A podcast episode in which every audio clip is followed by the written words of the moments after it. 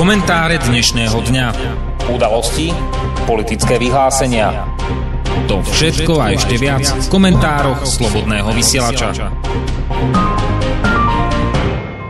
Dobrý večer, vážení poslucháči. Dnes je 10. augusta 2018, je piatok a to je čas na pravidelný večerný komentár Slobodného vysielača. Dnes vás od mikrofónu bude sprevádzať Juraj Poláček. Správu, ktorú budeme komentovať, respektíve udalosť, ktorú budeme komentovať, viac menej sa stane počas tohto víkendu. Je to udalosť medzinárodného významu skutočne veľká, ktorá zmení svet na Strednom východe. 12. augusta sa má v kazachskom meste Aktau podpísať dohoda piatich krajín, ktoré sú e, v okolí e, Kaspického mora, o tom, akým spôsobom bude toto Kaspické more využívané. Treba sa pozrieť do histórie. E, v časoch Sovietskeho zväzu Kaspické more bolo hraničným morom iba dvoch krajín, Iránu a vtedajšieho Sovietskeho zväzu. Po rozpade Sovietskeho zväzu došlo k tomu, že sa tam objavili nástupnícke štáty. Čiže k týmto dvom krajinám respektíve k Rusku ako nástupníckej krajine Sovietskeho zväzu, e, pristúpili ešte ďalšie tri krajiny. E, Kazachská republika, Turkmensko a ešte aj Azerbajdžan. Tieto tri krajiny zrazu si začali vznášať svoje nároky na to, akým spôsobom bude toto more obospodarované a tým pádom začali dlhoročné škriepky, respektíve trenice, diplomatické hádky o tom, kto a na čo má právo. Treba povedať, že táto oblasť je nesmierne bohatá na nerastné suroviny, v prvom rade zemný plyn a ropu. A Turkmensko, konkrétne Turkmensko, má potvrdené 7 najväčšie zásoby zemného plynu na svete. E, dokopy okolo 7,5 bilióna e, metrov kubických plynu. E, to je skutočne obrovské množstvo, ktoré by mohlo konkurovať aj nejakým ďalším producentom, ktoré, ktorí dodávajú niekde inde. Zároveň ale tá nejednoznačnosť toho, že akým spôsobom sa dá využívať Kaspické more, bránilo tomu, že tieto jednotlivé krajiny E, nemohli naplno využiť ten svoj potenciál, ktorý tam mali, pretože tie dohody, aspoň predbežné, boli e, o tom, že akékoľvek projekty, e, ktoré sa budú robiť v tomto regióne, budú musieť mať súhlas všetkých krajín.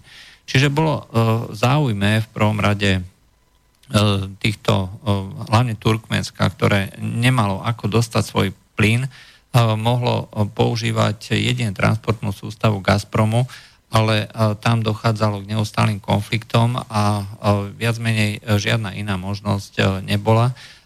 A objav, začala sa objavovať e, ponuka Číny vybudovať transportné systémy, ktoré by mohli zásobovať tú západnú Čínu.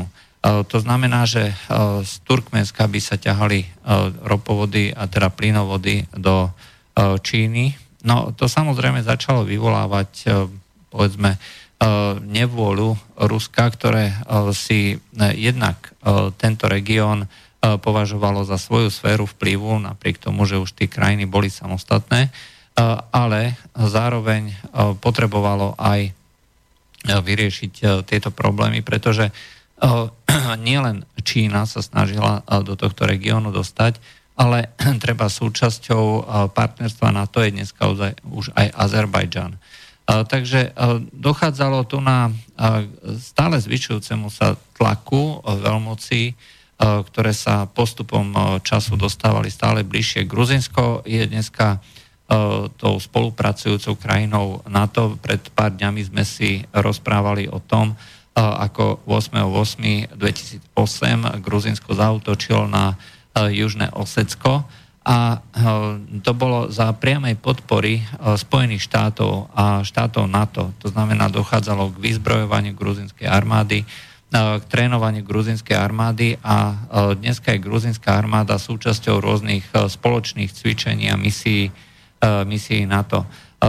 Je to geopoliticky prirodzený posun alebo tlak, aj pokiaľ sa niekto chce dostať do toho, do toho podbruška Ruska, ako sa tomu hovorí, že citlivé podbrušie Ruska, potrebuje sa dostať do Strednej Ázie. Čiže preto Spojené štáty za každú cenu chcú zotrvať v Afganistane. Nie je to len ten záujem, že každý, kto je v Afganistane, má možnosť kontrolovať napríklad tú produkciu opia, ale aj ten geopolitický zámer. E, všetky e, ropovody a plynovody, ktoré by z tejto oblasti odchádzali smerom ku, e, ku oblasti Pakistanu a Indie, by museli zákonite cez Afganistan a preto je nutné kontrolovať hlavne teda tú severnú oblasť Afganistanu. Treba si pozrieť, že kde je najväčšia koncentrácia týchto amerických základní alebo síl a človek zistí, že kde je vlastne ten záujem týchto amerických E, stratégov. Skutočne je to hlavne e, oblasť, e, ktorá kontroluje prípadné takéto energetické projekty, to je jedna vec, ale zároveň aj umožňuje byť pripravený, pokiaľ dôjde k nejakej zmene politickej situácie, teda hlavne na v tých krajinách, ktoré susedia s Afganistanom, tak snažiť sa využiť každé zaváhanie alebo každú zmenu, ktorá by v tejto situácii mohla nastať. Na severe Afganistanu tak sú hneď tri krajiny, Turk, Turkmenistan alebo Turkmensko, Uzbe, Uzbekistan a Tadžikistan, ktoré umožňujú sa snažiť teda dostať do tohto regiónu. Preto Rusi Eh, boli eh, ďaleko ochotnejší a ďaleko ústretovejší tým požiadavkám krajín. Dovtedy blokovali napríklad stavbu plynovodu z Turkmenska do Azerbajdžanu, ktorý by následne mohol byť cez nové plynovodné potrubie z toho, z toho Azerbajdžanu cez, cez Gruzinsko do Turecka a následne potom do Južnej Európy, napojiť sa na tento plynovod. Aj keď je to dosť otázne, či kapacita tohto plynovodného systému bude postačovať, pretože Azerbajdžan si vytvára svoje vlastné projekty, respektíve rozvíja svoje vlastné projekty a ten, to ložisko Šach Denis zatiaľ postačuje naplňať tú kapacitu a pokiaľ by Turkmensko chcelo cez túto plynovodnú sústavu e, transportovať, e, tak e, tie, plynov, tie množstva sú relatívne malé. Zároveň sa otvára obrovská otázka, či sme spravili dobre, keď sme dali kľúče od európskeho plynu Turecku, pretože dnes, ak to teda pôjde dobre a začne sa rozvíhať táto spolupráca týchto prikaspických krajín, a, a začne e, sa stavba toho 300-kilometrového plynovodu z Turkmenska do Azerbajdžanu a následne sa bude zvyšovať kapacita toho plynovodného systému z Azerbajdžanu, ktorý, ako hovorím, e, dneska je e, iba niekoľko miliard kubíkov, ale Turkmensko má potenciál exportovať desiatky miliard kubíkov ročne. Predsa len kapacita 7,5 bilióna je proste veľa. No, o túto o, záležitosť by sa mali postarať o, e, nové projekty, ktoré sú už plánované rovnako dlhé roky, ale nikdy sa k ním neprikročilo, hlavne teda plynovod alebo plynovodný projekt TAPI, ktorý by mal viesť cez, cez o, Pakistan a končiť Indii. Samozrejme, toto by umožňovalo vytvoriť obrovskú nezávislosť e, týmto krajinám, e, obrovské príjmy, e, ale treba zabezpečiť tú geopolitickú stabilitu v tomto regióne a až potom bude možné prikročiť k týmto všetkým, k týmto všetkým projektom. Tie rokovania boli extrémne dlhé. Aj to znamená, rokovalo sa doslova desiatky rokov prakticky od pádu Sovietskeho zväzu a rozpadu. A čo vlastne vadilo, tak jednak to, teda, že by dochádzalo ku konkurencii, ku konkurencii týchto zájomných krajín, ale hlavným, hlavným tým hráčom v oblasti je Rusko, ktoré považuje všetky tieto krajiny viac menej za zónu svojho vplyvu a kde nechce pripustiť, aby tieto krajiny samostatne rozhodovali. Ani nie tak, že samostatne o to ani tak nejde, ako ide o to, kto s nimi bude spolupracovať a, akým spôsobom sa do tohto regiónu potom bude ďalej sa snažiť rozvíjať svoje aktivity. A ide teda hlavne o štáty NATO a dneska už aj Čínu. Takže tie názory boli diametrálne odlišné, ako píše Financial Times. A toto všetko viedlo k tomu, že sa museli tie jednotlivé názory najprv zladiť. A došlo k tomu, že, táto, že sa museli v prvom rade dohodnúť na základnej otázke, či Kaspické more je more alebo jazero. Je to najväčšia uzavretá plocha, vodná plocha na planéte. Väčšia plocha jednoducho neexistuje. A táto vodná plocha, pokiaľ by bola morom, tak na to existujú, na to máme medzinárodné zmluvy, medzinárodné zákony, hej, overené dlhými stáročiami, ako sa vyvíjali, kde sú rozdelené tie jednotlivé zóny ekonomické a hospodárske a tým pádom je možné jednoznačne rozdeliť to, komu čo patrí. Čiže by sa to pekne vyštvorčekovalo a každý by si mohol bez problémov robiť svoje. Tým, že tu nebola jasná definícia, či je to jazero alebo či je to more, tak dovtedy sa nemohlo robiť prakticky nič. A, keby to bolo jazero, tak e, treba to robiť osobitne. Vtedy treba robiť e, nie tie na základe tých medzinárodných dohôd, ktoré už sú e, platné pre všetky krajiny, pre všetky krajiny na svete obecne, ale treba riešiť tie veci ad hoc, to znamená riešiť prípad od prípadu pokiaľ by to bolo jazero. A Azerbajdžan napríklad chcel, aby to bolo jazero a chcel robiť celú sériu zmluv. Ale toto nevyhovalo Rusku, nevyhovalo Iránu a preto aj boli tie rokovania také náročné. A Rusko viac menej kývlo na všetky tieto rôzne nároky krajín, ktoré chceli ekonomicky využívať, ale s tým teda, že sa zadefinovalo, že to bude more. Takže dnes sa ide podľa medzinárodného morského práva, alebo teda bude, ak sa tá zmluva do toho 12. augusta v Kazachstane podpíše, tak bude to riešené podľa medzinárodného práva, morského práva. A čo je ešte dôležité, tak Rusko si vyhradilo podmienku, že žiadna iná krajina okrem signatárskych krajín to znamená krajín, ktoré sú na pobreží tohto Kaspického mora, nesmie e, tam mať žiadne vojenské jednotky. E, toto je extrémne dôležitá e, požiadavka, pretože Rusko je hegemónom Kaspického mora. Počas vojny v Sýrii ukázalo, že z tých lodí, ktoré má dneska v Sýrii, teda ktoré má, ktoré má v Kaspickom mori, vie ostrelovať e, treba aj tie sírske ciele. Ale to je len e, demonstrácia sily. Bola to len demonstrácia sily, e, ktorá ukazuje, že všetko to, čo je v dosahu týchto striel, je vlastne ohrozené.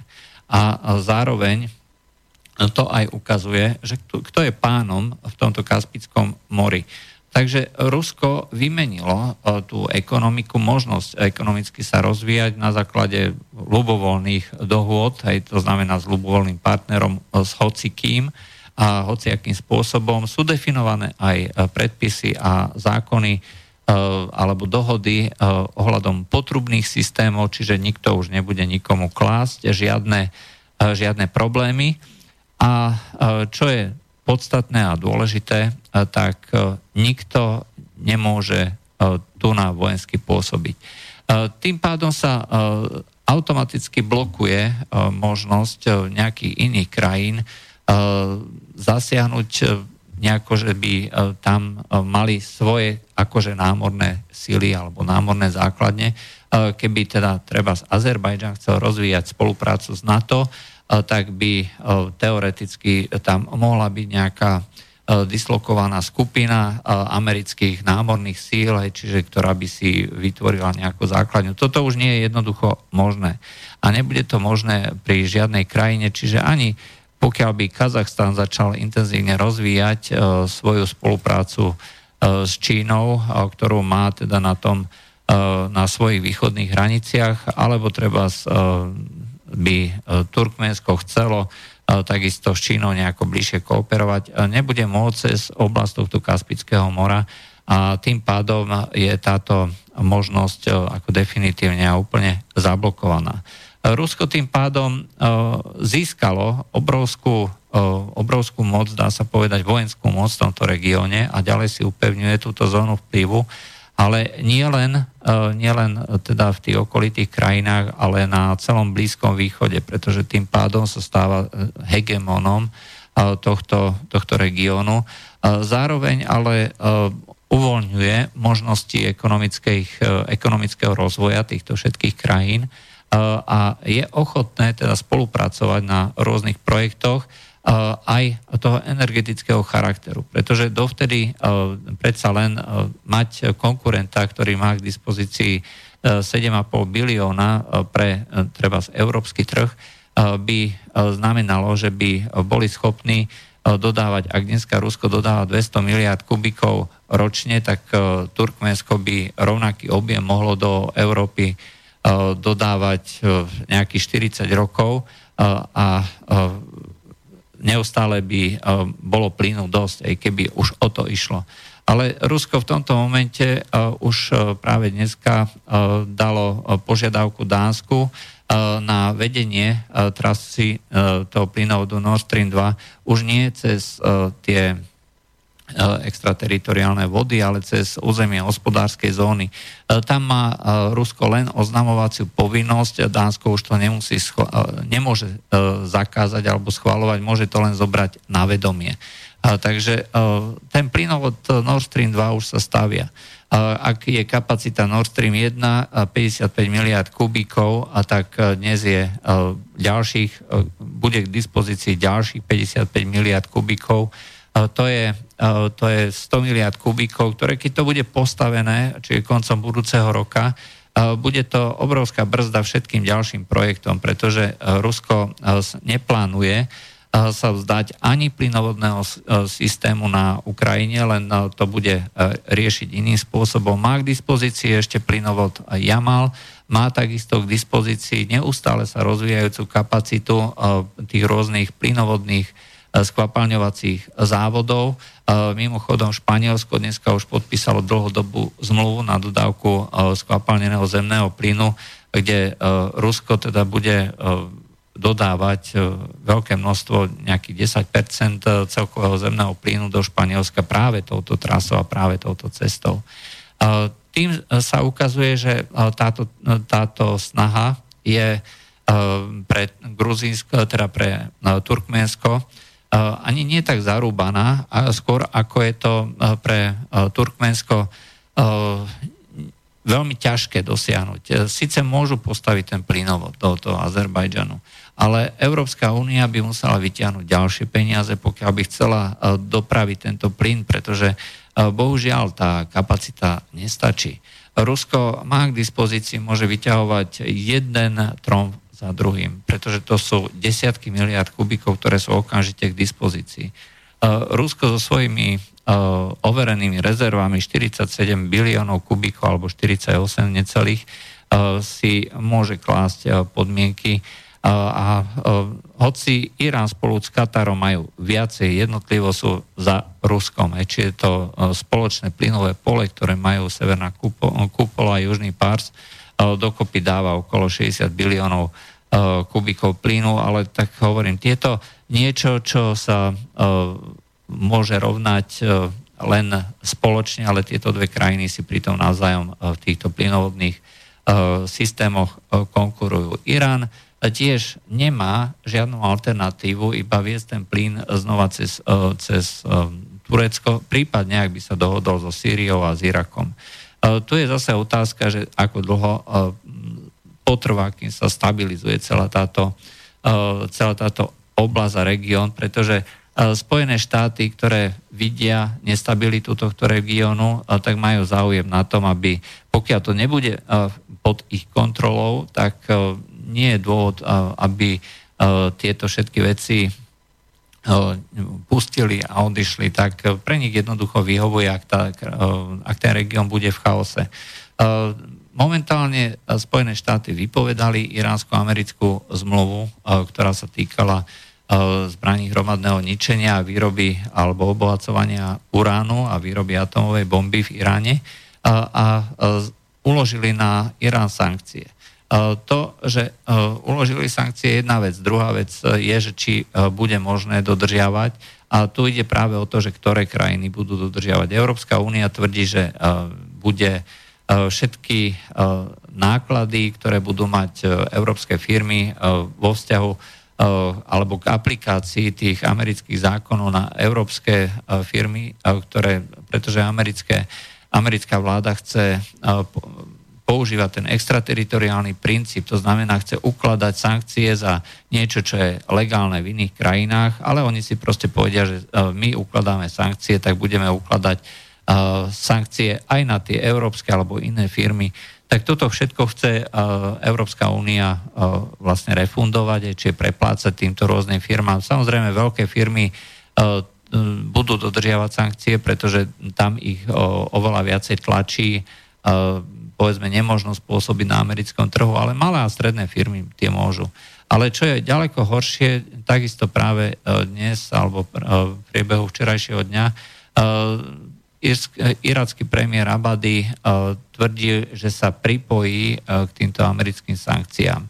Ťažko povedať, kvôli čomu to došlo, pretože Irán bol tou krajinou, ktorá podporovala iracké vedenie, irackú vládu proti islamskému štátu, čiže Iránci platili a podporovali a cvičili, dodávali zbranie pre e, tie rôzne milície, ktoré následne potom bojovali proti e, tomu islamskému štátu. A zdalo sa teda, že práve to iránske vedenie získalo v Iraku takú pevnú základňu. Je to skutočne prekvapujúce, asi zrejme tam bude nejaká, nejaká vážna príčina, možno nejaké iné, eh, iná ponuka, ktorá sa v úvodzovkách nedala odmietnúť. Eh, v každom prípade je eh, situácia taká, že Irán sa si z tej najbližšej krajiny, z toho Iraku, o ktorej si myslel teda, že bude pri ňom stáť za každých okolností, tak ukazuje sa, že to celkom nie je pravda. Sankcie určite nebude dodržiavať Rusko, nebude dodržiavať Čína, a nebudú dodržiavať ani ďalšie krajiny. Možno sa k ním pripojí, možno sa k ním pripojí India, ktorá dneska má vážny problém s tým, že má dohodnuté dodávky v zbrojnom sektore z Ruska a práve na ruský sektor sú uložené zo strany Ameriky veľké množstvo sankcií a Čína zároveň chce odoberať aj nejaké zbraňové systémy zo Spojených štátov v rámci diverzifikácie či rozčlenovania rizika aby nebolo možné, možné Čínu, teda Indiu nejakým spôsobom zastaviť, pokiaľ by nejaká krajina zlyhala pri tých dodávkach.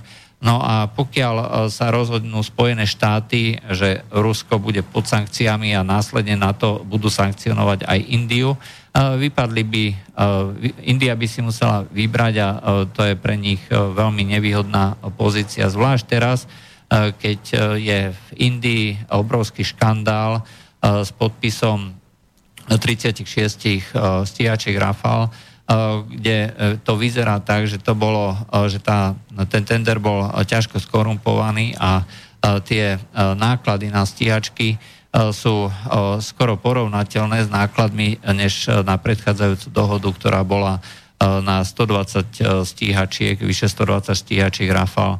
Čiže India má obrovské problémy a chce sa e, nejako e, v tomto, v tomto boji e, Spojených štátov o hegemóniu v tomto priestore, či už v tom blízkovýchodnom alebo stredoazijskom, stavať do takej, dalo by sa povedať, neutrálnej polohy, ale sú tam obrovské závažné problémy. Toto všetko vedie k tomu, že keď sa znova vrátime k tomu Kaspickému moru, tak sa tu výrazne mení situácia. Rusko si, dá sa povedať, upevnilo pozíciu. Pokiaľ sa v týchto rôznych krajinách konali rôzne pokusy o zmenu režimu organizované práve Spojenými štátmi, či to bol Kazachstán, či to bol, či to bol Uzbekistán a podobne, tak všetky tieto pokusy zrejme budú od, ak sa teda tá zmluva podpíše, všetky podobné pokusy budú dopredu odsudené na neúspech, alebo budú e, ďaleko, ďaleko ťažšie. E, pretože už to, že Rusko sa stáva e, aj jednak priateľom týchto krajín, ako väčším priateľom, chce si udržať neustále tie priateľské styky, styky s bývalými sovietskými republikami, ale aj to, že bude mať ďaleko väčšiu alebo možnosť ďaleko silnejšie vojensky zasiahnuť, ukazuje, že úloha týchto nejakých iných veľmocí v tomto priestore bude ťažšia. Rovnako to bude problém aj pre Čínu, ktorá má obrovské ambície rozvinúť ten svoj plán pásu a cesty ako tej novej hodvábnej cesty, kde Stredná Ázia má nezastupiteľné miesto, jednak čo sa týka transportu energetických súrovín, ale je to aj kvôli tomu, že pokiaľ Čína chce mať E, zabezpečené tie trasy, nesmie si e, rozhádať Rusko. Naviac, e, ako je dneska známe, v roku 2019 má byť postavený prvý čínsky ladoborec vlastnej výroby, ktorý bude zabezpečovať dopravu tých rôznych nákladov cez Severnú morskú trasu. V týchto dňoch napríklad na pobreží Severného ľadového oceána hlásia teploty 30 stupňov, čo sú proste teploty, ktoré sú absolútne nevydané. A pokiaľ sa e, rozmrazí tá súčasná, e, súčasná zamrznutá pôda aj s tými rôznymi metánovými ložiskami, ktorá je tam dneska uložená, e, metán je mimochodom ďaleko, taký skleníkový plyn, voči ktorému je CO2 len taká smiešná detská hračka, môže dôjsť ešte dramatickejšiemu zvratu v podnebi a tým pádom sa otvorí celá tá jednak morská cesta, ale jednak sa otvorí aj priestor pre využitie tých rôznych nerastných súrovín na tomto ďalekom severe. A toto všetko ale vlastne Rusko. Je to znamená, že Čína, pokiaľ chce mať prístup k týmto surovinám a nechce teda bojovať a Čína nechce bojovať, využíva vždycky iné, iné prostriedky, tak musí sa starať o to, aby udržiavala dobré kontakty so všetkými krajinami. O tom, o tom je celá tá dnešná diplomácia týchto krajín na východe, kde sa snažia zachovať si jednak tú svoju tvár, ale zároveň aj získať prístup k surovinám. Čína jednoducho suroviny potrebuje do roku 2020, chce mať chce mať 10% výroby energie z týchto, z týchto zdrojov, z týchto nerastných, teraz zo zemného plynu a e, chce tento podiel e, rapidne zvyšovať e, v tých ďalších metách do roku 2030, do roku 2050 a tak ďalej. Ale jednoducho vlastné zdroje nemá. Napriek tomu, že sa snaží obsadiť to Čínske more a snaží sa, aby dostala čo najviac tých nerastných surovín z tohto priestoru, tak bohužiaľ ten dramatický rast v Číne, hlavne v oblasti zemného plynu, je neustále, neustále stiažuje tú pozíciu Číny a preto sa musí spoliehať na to, aby s týmito susedmi, či už tej Strednej Ázii alebo v Rusku, si zabezpečilo, dá sa povedať, dobré susedské vzťahy. Jednoducho nie je možný energetický rozvoj, teda energický rozvoj bez energie a o toto tu ide. Ako vidíme, tak práve podobné problémy e, sa vždycky, tak ako vždycky v histórii, viažú vždycky s energiami. E, nech to hodnotíme, ako chceme, či je to, či je to Spojené štáty, alebo v minulosti Veľká Británia, či je to dnešné Rusko, či je to Čína, alebo nejaké ďalšie krajiny, vždy ide len o energie. Pokiaľ nemáte energiu, tak máte v tom regióne vždycky kľud, viac menej sa o nič nedieje a tie dohody sú podstatne jednoduchšie. Sila ruskej diplomácie e, neustále stúpa. Nie je to len záležitosť toho, že je podporená zbraňami, ale Zdá sa, že aj tá, tá skúsenosť tých ruských vyjednávačov treba z, toho, z tej oblasti Blízkeho východu, kde vstúpili dá sa povedať, do toho klopka vreteníc a darí sa im nejakým spôsobom kľúčkovať medzi tými rôznymi rizikami a partnermi, kde na jednej strane Irán, na druhej strane Izrael a Spojené štáty Turecko a tak ďalej. To všetko sú obrovské, obrovské rizika, ale zároveň aj vysoká škola demokracie. Zdá sa, že pokiaľ sa Rusku darí na Blízkom východe, pokiaľ sa podarilo Rusku ukočírovať aj tento kritický priestor v Strednej Ázii, tak treba s Ruskom skutočne najbližšie roky rátať. Je to nezastupiteľná sila, bez ktorého sa v tom eurázijskom priestore e, nedá dneska prakticky nič robiť. To bolo z dnešných komentárov Slobodného vysielača všetko. Lúčia s vami Vraj Poláček. Do počutia. Táto relácia vznikla za podpory dobrovoľných príspevkov našich poslucháčov. I ty sa k ním môžeš pridať. Viac informácií nájdeš na www.slobodnyvysielac.sk Ďakujeme.